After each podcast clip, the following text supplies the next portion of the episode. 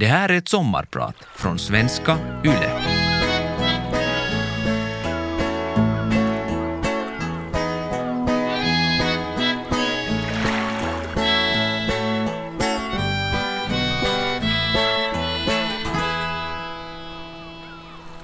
USA är Europa mest hela tiden. Det här må nu sen gälla landets roll i storpolitiken eller en del udda företeelser inom landets gränser.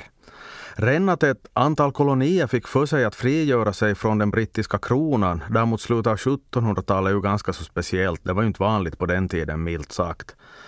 Att man sen kallar sig världens största demokrati och har en presidentvalsmetod som gör att man inte ens behöver ha flest röster för att vinna, så no, det är ju lite speciellt.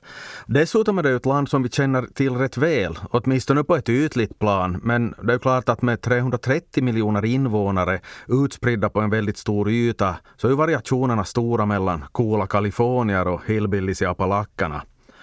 Många av oss är bra på engelska. Många har ju förstås släktingar där borta också och vi känner till deras artister och filmstjärnor kanske bättre än vad vi känner till våra egna ofta. Under min livstid så har jag stött på en hel del sådana superintellektuella USA-hatare och det känns som att oavsett vad amerikanerna hittar på så har de gärna fnyst och pekat finger. Och no, på senare år så har ju USA visat en vilja att sänka sin profil på det internationella planet för det är ju klart att det är dyrt att vara världspolis. Men det här gör ju i sin tur att man ger större utrymme för länder som säg nu Kina och Ryssland. Frågan är då om det är så mycket bättre, eller kanske det till och med är några portioner sämre. För säg nu att Kina skulle företa sig något mot Taiwan som påminner om det som Ryssland har gjort i Ukraina. Vad händer då alltså? Vi har ju en situation där Kinas ekonomiska muskler är ju mycket större än ryssarnas. Så vilka möjligheter finns det att ha sanktioner mot ett sådant land? Jag heter Klaus Stolpe, jag är universitetslektor vid Åbo Akademi i Vasa. Där undervisar jag statskunskap, offentlig förvaltning och politisk historia. I mitt sommarprat så kommer jag att prata om mitt intresse för USA. Det ska jag nog kanske understryka att det här är inget hyllningsprogram. Men inte är det fråga om att racka ner på det här landet heller. Jag tycker bara att det finns en, en hel del intressant att ta upp. Och det här gäller nog allt från populärkultur till coola bilar och det blir allt från presidenter till Lucky Luke. Och sen så kommer jag att säga lite om vart USA är på väg och sen ska jag också berätta om hur de egentligen borde välja sin president. Dessutom får jag snacka lite om min Cadillac, så följ med på en åktur den här närmaste timmen. Och i bästa fall så blir det ju så kul att man får lust att stampa takten och klappa i händerna.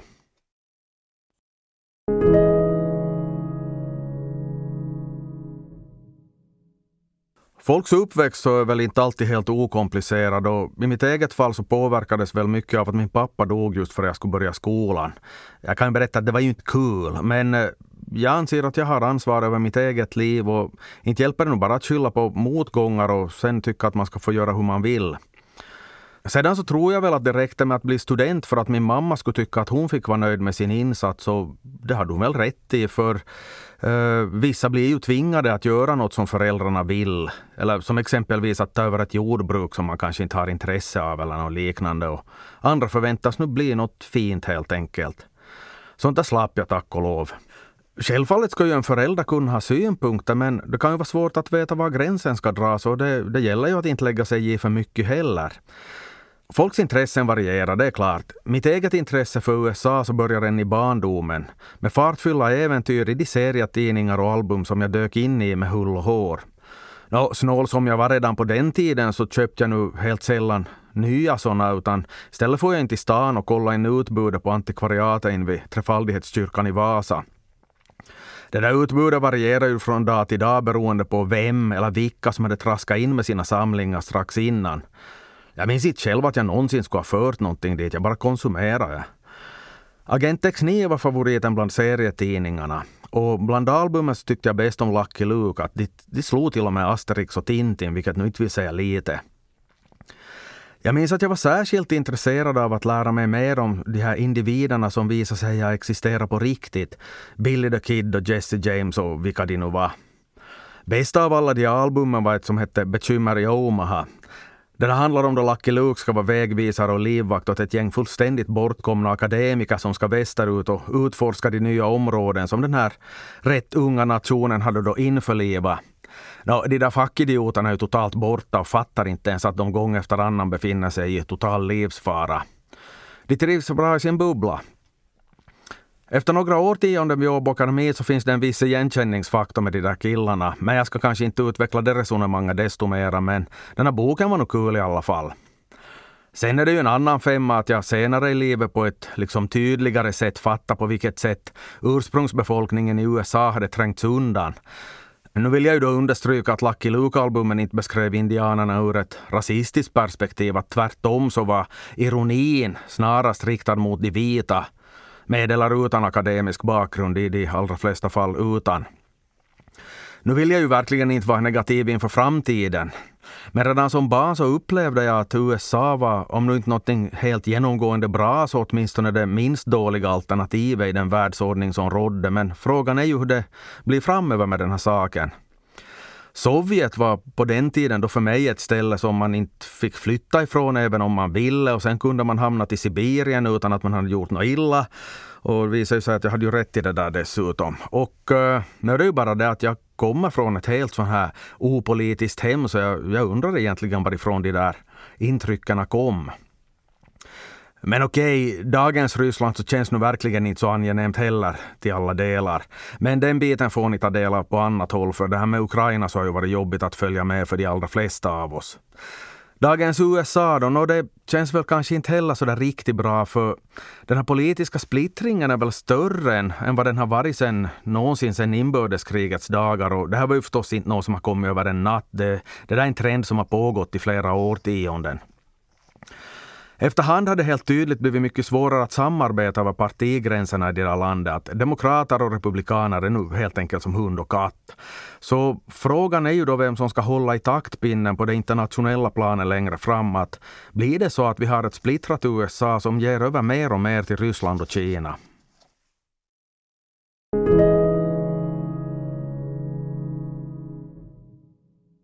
Vilken film har betytt mest för dig?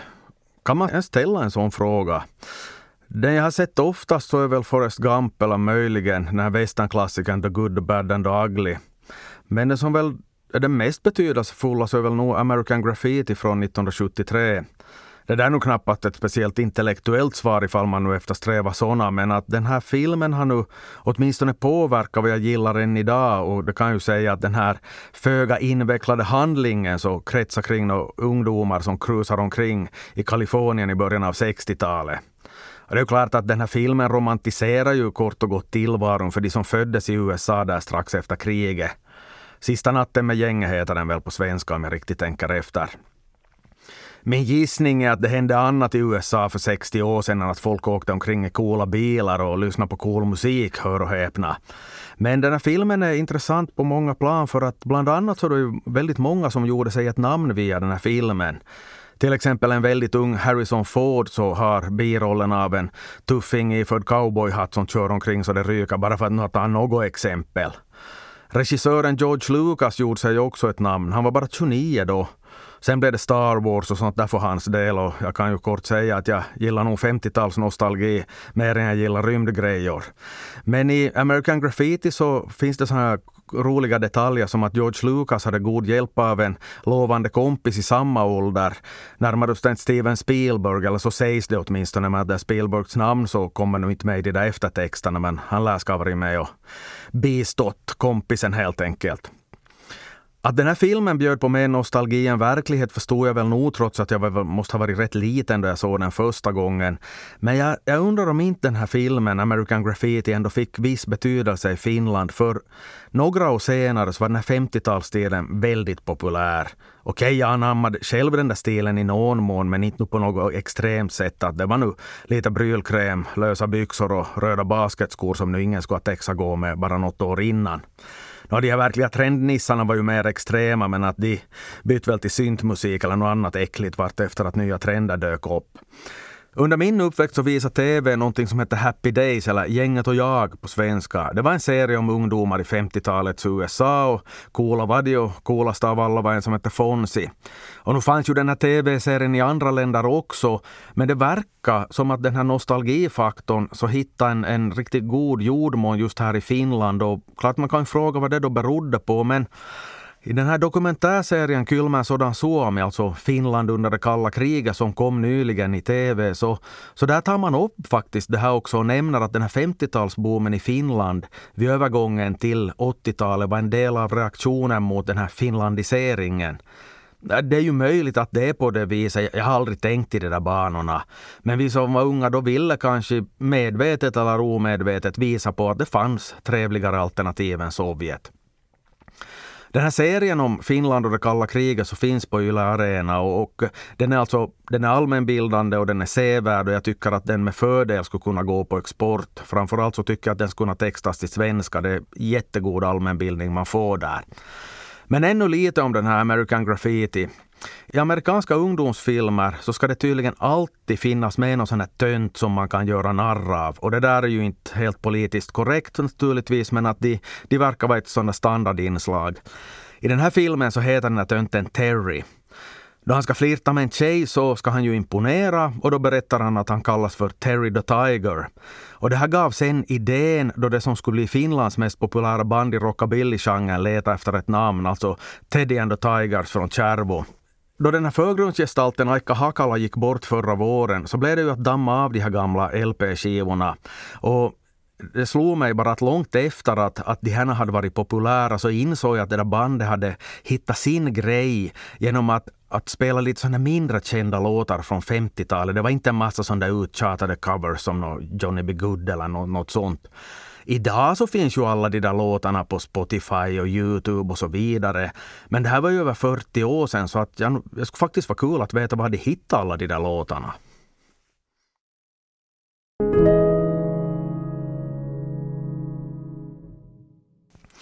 Jag heter alltså Klaus Stolpe och jag jobbar sedan många år vid Åbo Akademi i Vasa. Ibland skriver jag böcker och eh, strax efter det här valet i USA år 2020 så klämde jag ur mig en bok med titeln Trump och hans värld. Varpå då pöbeln stormade Kapitolium så det fick jag ju inte med där. Nog för att jag väntade mig bråk, men att här var jag nog lika oförberedd som vakterna vid Kapitolium. Det var nämligen så att jag stod i garage och målade trädgårdsmöbler då telefon började plinga och pipa och ha sig. Och, no, jag var ju klottig om händerna av den där målfärgen så kunde jag göra något. Men att då jag sen kollade så hade jag massa meddelanden där folk frågade om jag trodde det var någon statskupp på gång over there. No, jag förstod ju ingenting naturligtvis, men inte förrän jag gick in och knäppte igång TV, men tog nog en stund för jag förstod någonting då också om jag ska vara ärlig. Nu under hösten så kommer jag med en uppföljning till den här senaste boken och det är ju verkligt spännande tider och bara en sån här sak som att eh, höstens val till senaten och representanthuset kommer att bli mer spännande än vanligt troligen det mest spännande någonsin för att i nuläget så är det ju så himla jämnt mellan två partier som har blivit allt mer olika varandra. Och eh, ett av mina specialområden är ju det här med valmetoder och eh, den amerikanska presidentvalsmetoden så är ju lika säregen som landets förra president om vi nu säger så. Och enkelt förklarat så är det ju så att den som vinner i en delstat så får alla röster därifrån, eller rättare sagt elektorsröster. Redan att man kan vinna även om någon annan har fler röster än vad man själv har så blir ju lite märkligt. Och som exempel så kan vi ta en gosse som heter Grover Cleveland. Han hade flest röster tre val i rad. 1884, 88 och 92. Men ändå förlorade han år 1888 för Benjamin Harrison hade flest elektorsröster och blev USAs 23 president. Cleveland räknas därför både som den 22 och den 24 presidenten. Joe Biden den 46, men USA har alltså bara haft 45 presidenter eftersom Cleveland räknas två gånger. Så säg nu för exemplets skull att Donald Trump skulle vinna år 2024. Då blir han den 47 presidenten, plus att han redan nu räknas som den 45. Dessutom kan ju Trump då göra som Cleveland, men tvärtom, att han blir president vid flera tillfällen utan att en enda gång var den som har fått flest röster. Det är ju, det är alltså fullt möjligt. Abraham Lincoln är ett annat särfall. Han hade visserligen flest röster då han blev vald år 1860, men då var fältet så pass splittrat att han fick en majoritet av elektorsröstarna utan att ens ha 40 procent av folkets stöd bakom sig och det är han faktiskt den enda om att ha lyckats med. Från början så hade man ett system som gjorde att tvåan i valet blev vicepresident. Det har man ju ändrat på, tack och lov ska jag väl säga, för det skulle jag sitta ut med Trump som vicepresident åt Biden. Eller Hillary Clinton som vicepresident åt Trump. Och redan då den här andra presidenten skulle väljas så gick det ju på tok på grund av det här systemet för att John Adams vann år 1796 före sin ärkerival Thomas Jefferson. Och det här var ju inte riktigt bra för att då blev Jefferson vicepresident och tidvis så talade de här båda inte med varandra överhuvudtaget. Nå, själv tycker jag att USA skulle kunna välja president på samma sätt som de gör på Irland. Man, man får helt enkelt avge reservröster. Det betyder att om man röstar på någon som inte har en chans att vinna så flyttas ens röst över till den man har på andra plats då den här favoriten man har har trillat ut, för att nu förklara enkelt. Om den här reserven faller bort så går rösten till den som man har på tredje plats. Datorn sköter resten. Kandidaterna faller bort och rösterna flyttas tills någon har 50 procent och den som till slut vinner ska ju visa på ett stöd från en majoritet. För att förklara det riktigt enkelt så blir det ju lite som hos oss men att man slipper ordna den där andra valomgången helt enkelt. Jag skrev en doktorsavhandling i statskunskap om det där för snart 25 år sedan och märkligt nog så har ju inte alla länder kommit fram till att den irländska valmetoden är den bästa. Så ibland tror jag faktiskt att folk inte läser precis allting vi jag skriver, hur otroligt det nu än låter.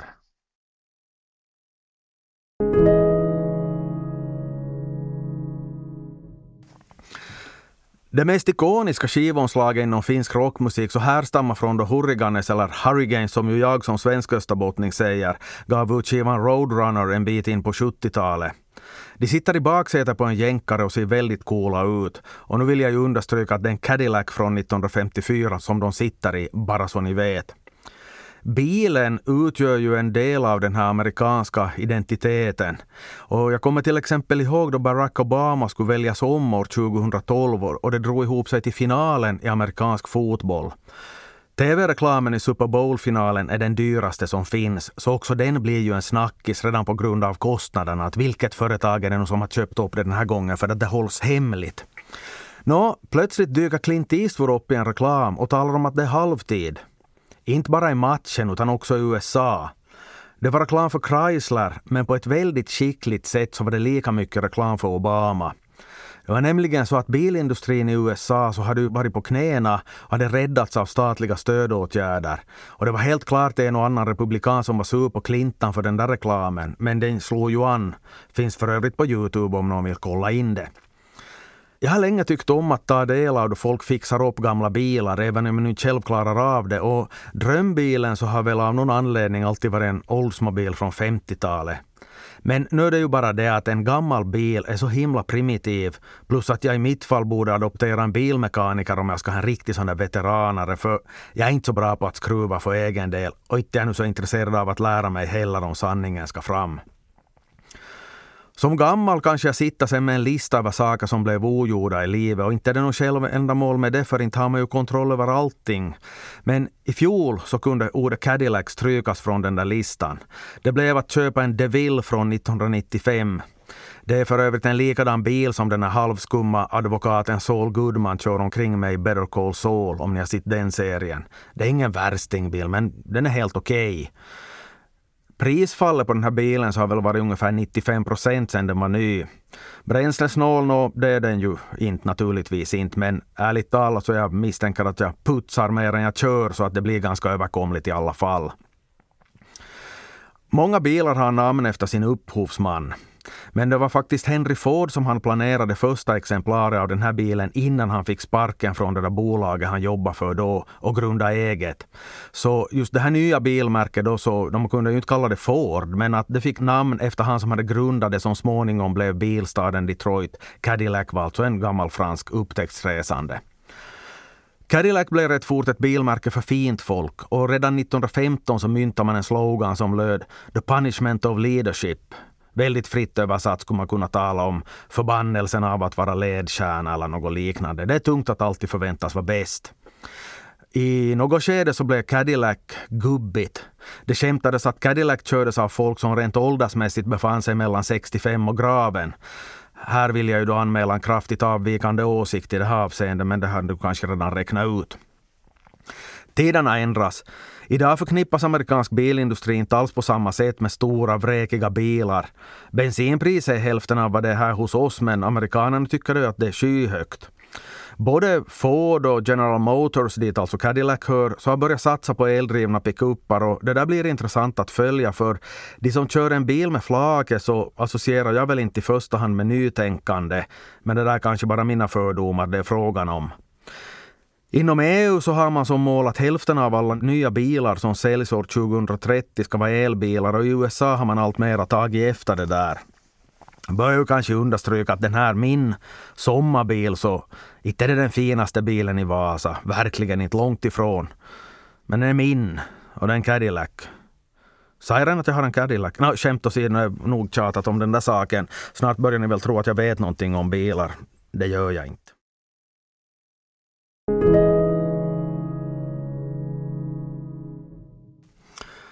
Som jag nämnde så är jag doktor i statskunskap, men i något skede så fick jag hjärnsläpp och fick för mig att jag skulle bli doktor i historia också. Och den här gången gällde det USAs presidenter. Då det är presidentval i USA så följer ju våra massmedier väldigt aktivt med och ibland så tror väl folk här att USAs president har ännu större makt än han i själva verket har. Men vi ska ju komma ihåg då att presidentens lagförslag ska manglas igenom senaten och representanthuset. Amerikanernas riksdag har alltså två kamrar. Sen kan vi ju också nämna att de har ingen statsminister i USA utan det är ju presidenten som sköter den uppgiften också som regeringschef. I den här senaten så sitter det två senatorer per delstat oavsett om där bor då 600 000 människor som i Wyoming eller nära 40 miljoner som i Kalifornien. Så att den minsta delstaten så har alltså en folkmängd som är mindre än Helsingfors. Och det skulle man kanske inte tro. I representanthuset sedan så är det så att de där större delstaterna har långt fler ledamöter för att de fördelar dem utgående från folkmängden helt enkelt. Dessutom så väljs de här senatorerna på sex år medan alla platser i representanthuset står på spel vartannat år. Det betyder inte att det är senatsval vart sjätte år utan man byter ut en tredjedel per gång helt enkelt. Demokraterna har en knapp majoritet i representanthuset och i senaten har partierna 50 platser var. Men där är det så att vicepresidenten, alltså just nu då Kamala Harris, har utslagsröst om en omröstning slutar oavgjort. Det här betyder ju klartext att Joe Biden får igenom sina förslag bara Demokraterna håller ihop. Men det där är inte någon självklarhet. Det finns några som brukar rösta med Republikanerna ibland och då går det inte så bra. Republikanerna däremot är bättre på att hålla ihop då det riktigt gäller. Och det är ganska intressant i sig därför att eh, sen några årtionden så samlar de här republikanerna kring sig en brokig skara av allt från djupt troende till allsköns hillbillies och rednecks och vad vi nu vill kalla dem. Och kombinationen av de här grupperna är ju faktiskt rätt intressant. För Donald Trump så framstod ju kanske inte som något moraliskt föredöme, men av de här djupt troende så var han ju väldigt omtyckt. Eh, det blir lite grann av, han är visserligen en buffel, men han är ju vår buffel över det hela. Och sedan så finns det ju sådana här detaljer som kanske kan vara svårt för en del av oss att greppa. Att han flyttade USAs Israelambassad från Tel Aviv till Jerusalem. Det, fick ett, det blev väldigt populärt bland, bland de troende helt enkelt. Sedan om vi ser på det andra gänget som jag nämnde så kan du få satt löften om den här nedlagda kolgruvan på hemorten skulle öppnas, att det kan ge framtidstro.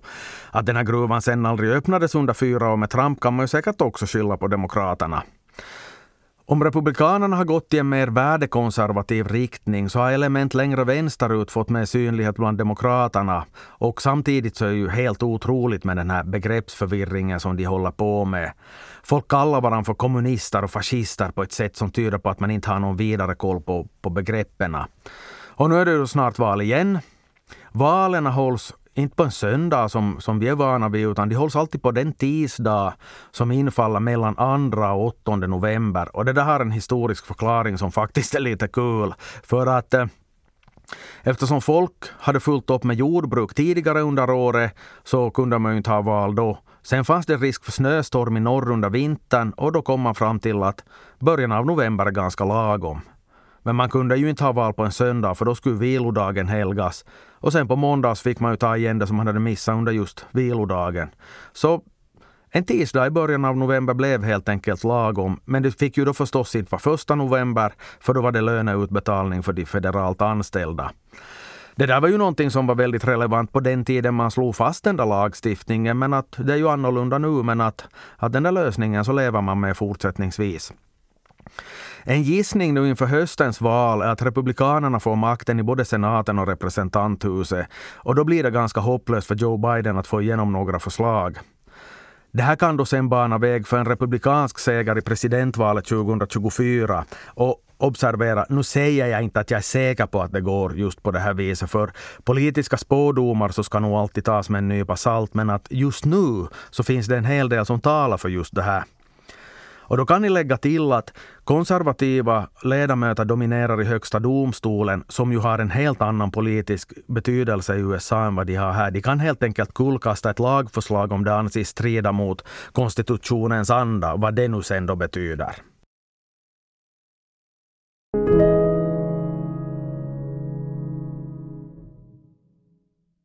I något skede var det en mångsysslare vid namn Henrik Thorsson som tog kontakt med mig och ville göra en poddserie med olika roliga berättelser om USAs presidenter. Och för all del, det där är ju en ganska kul terapi så att vi, vi betar av en president nu och då då vi har tid. För det finns ju faktiskt en del dråpligheter att berätta om de här killarna. Eh, ett exempel är då John F Kennedy höll middag för en skock nobelpristagare i Vita huset så slog han fast att så här mycket intelligens har nog inte varit samlad i det här rummet någonsin. Möjligen med undantag för att Thomas Jefferson satt här och åt för sig själv. För den här Jefferson så, det var nu en person som hade massa järn i elden. Bland annat så var det han som uppfann snurrstolen, alltså kontorstolen om man så vill.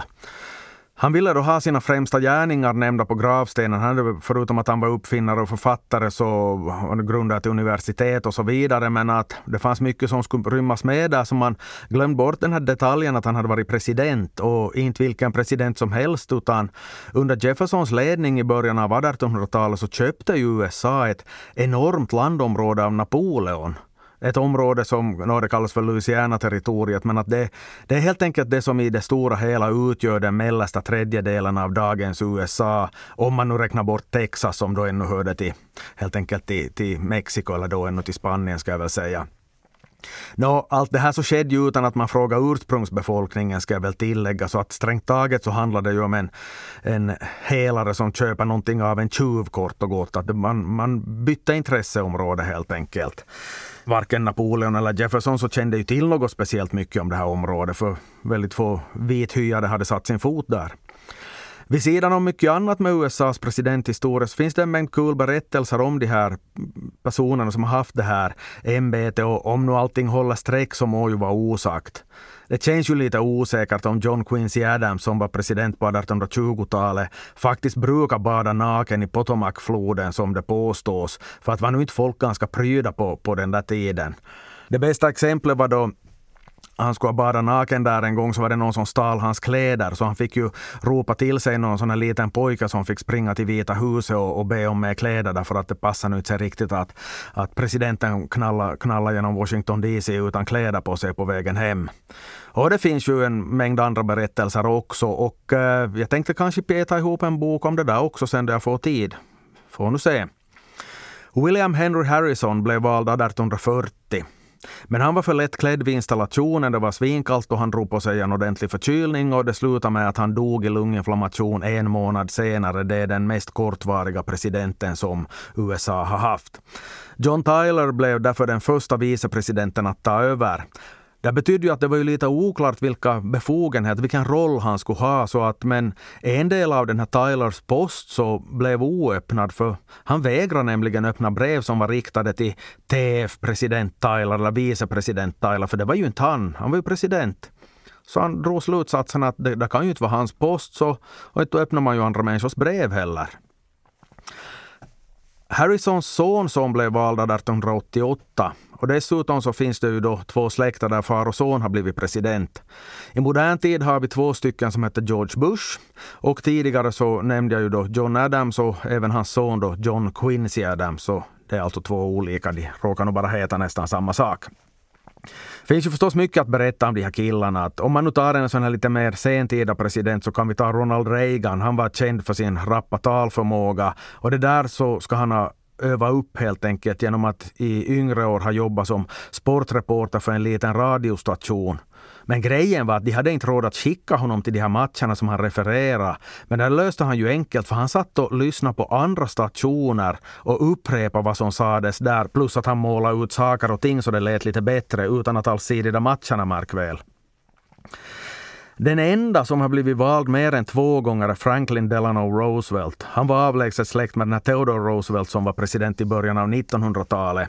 Och det där med att de var avlägset släkt så får man faktiskt vara glad för, för att det skulle kunna gå på tok med Franklin Roosevelts avkomma annars. För att det var nämligen så att Franklins fru Eleanor som var brorsdotter till Theodore, så hon hette med andra ord Roosevelt redan som ogift. FDR, som den här Franklin D. Roosevelt ofta kallades, så valdes år 1932. Folk var då förbittrade över den här ekonomiska depressionen som hade slagit till från och med Wall Street-kraschen 1929. Han blev väldigt enkelt omvald 1936 eftersom rätt många hade fått det bättre. Han vann faktiskt i alla delstater utom två, som är fullständigt överlägsen. Fyra år senare hade andra världskriget brutit ut, men USA var ju inte indraget i det hela då ännu, för de drogs ju in först i december 1941 då japanerna anföll Pearl Harbor. Men FDR, han såg vartåt det lutade och han fortsatte, blev vald en tredje gång, 44 blir han sen vald en fjärde gång, men han dog redan i april 1945, några veckor före Hitler, så att FDR då, Roosevelt, så fick aldrig vara med om krigsslutet. Den som vid det laget hade varit vicepresident åt, åt Roosevelt så var Harry Truman, Harry S. Truman. Och då funderade ni förstås om han hette Simon eller någonting sånt, men det gjorde han inte alls för han hade inget mellannamn. Men det där S la han till själv för att han tyckte att det såg coolare ut den vägen.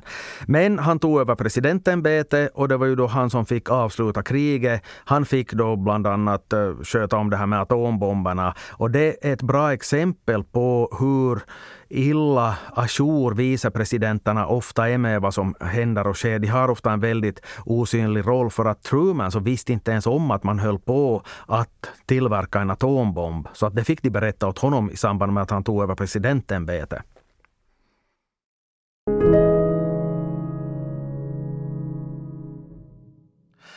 För egen del blev jag alltså rätt tidigt intresserad av USA, men som jag redan var inne på så betyder det ju inte att jag försvarar allting som USA gör eller allt som sker i USA eller ens att jag skulle tycka att vi ska ta efter deras livsstil. Jag, jag tror nog att jag passar bättre in i Vasa. Men ett intressant land är det ju. Och bara för att man tycker att ett land eller en epok är intressant så betyder det ju inte nödvändigtvis att man skulle vilja leva där. Vi kan ju då fundera länge på USAs framtida roll i världen. Att vart är det här landet riktigt på väg? För att eh, om vi nu säger att Republikanerna tar över i de här kommande valen så tror jag att det som Joe Biden har jobbat för kring exempelvis miljöarbete så kommer att skrotas. Nu vill jag ju då understryka att Demokraterna är nog verkligen inte världens grönaste parti. Men för Republikanerna så har de här frågorna klart lägre status. Äh, dessutom så verkar ju Republikanerna nog bry sig mindre om vad allsköns despoter håller på med världen över. Och till råga på allt så blir det då väldigt intressant att följa med utvecklingen kring abortlagstiftningen i det här landet, där Republikanerna ju har en långt mer restriktiv syn. För att inte tala om den här frågan om att folk har, får ha en massa vapen hemma. Hur blir det med det? En annan sak är ju att det framöver tycks kunna bli lättare att på delstatsnivå förkasta ett valresultat som det styrande partiet helt enkelt är missnöjt med. Jag kan fortsätta länge om de här sakerna, men den tiden börjar ta slut. Men det kan ju bara säga att det där landet så kommer fortsättningsvis att vara högintressant. Det är ju helt otroligt hur Republikanerna har blivit Trumps parti. Att redan det sätt på vilket djupt troende amerikaner har slutit upp bakom honom är ju ganska häftigt. Den här politiska splittringen är anmärkningsvärd. Jag, jag skyller inte bara på Trump. Det, det där har man sett tydliga tecken på tidigare, men det blev bara mer tydligt via honom. Jag skulle kunna fylla ett helt program med att bara tala om musik och det som jag lyssnar på som måste ju för all del inte vara från USA. Ta bara den här svenska vistraditionen med en mängd tänkvärda texter. Eller varför inte någonting om dansbandskulturen som jag ju är uppvuxen med utan att nu ha förstått mig på det där förrän i mogen ålder. Det hör absolut inte till min favoritmusik än i denna dag men att också där finns ju en del pärlor. Sen kan man ju kombinera olika saker också. Ta nu någon svensk dansbandslåt med en kvinna som sjunger en finsk översättning och det kan funka hur bra som helst. Det ena utesluter inte det andra. Men hörru, sköt om dig och stort tack för att du följde med på min Klaus Stolpes åktur här idag. Och hej, det finns andra bilar än Cadillac. Det där var nog bara en kul grej. Det blir stor kanske jag kommer att köpa en gasbil eller vad som nu råkar vara det ekologiskt mest försvarbara alternativet att komma så långt.